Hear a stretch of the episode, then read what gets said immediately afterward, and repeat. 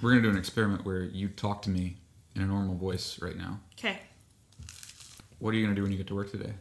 Mm, I have some writing that I'm going to do. It's going to be a writing morning. I'm going to make myself some chai. Mm-hmm. I bought some homemade half and half yesterday in a little jar, and it was sitting on my desk. And Ben came in and looked at it, and I know he thought it was breast milk Why would he think it's breast because it's milk? in a little jar and it's like kind of creamy. Because I'd like make mixed milk and half and half.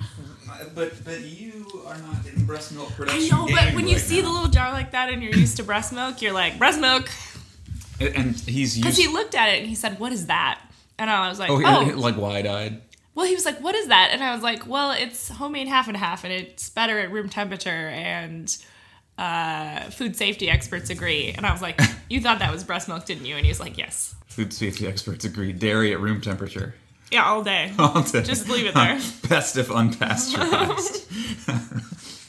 I put it at the fridge before four. well, then it's safe.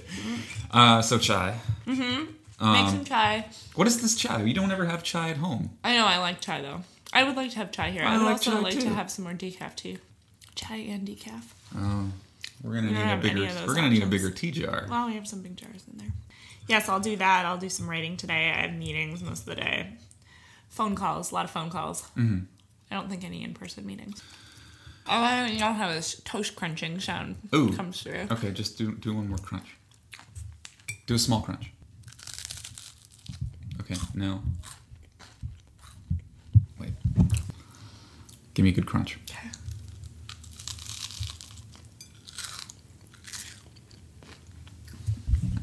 It's called toast.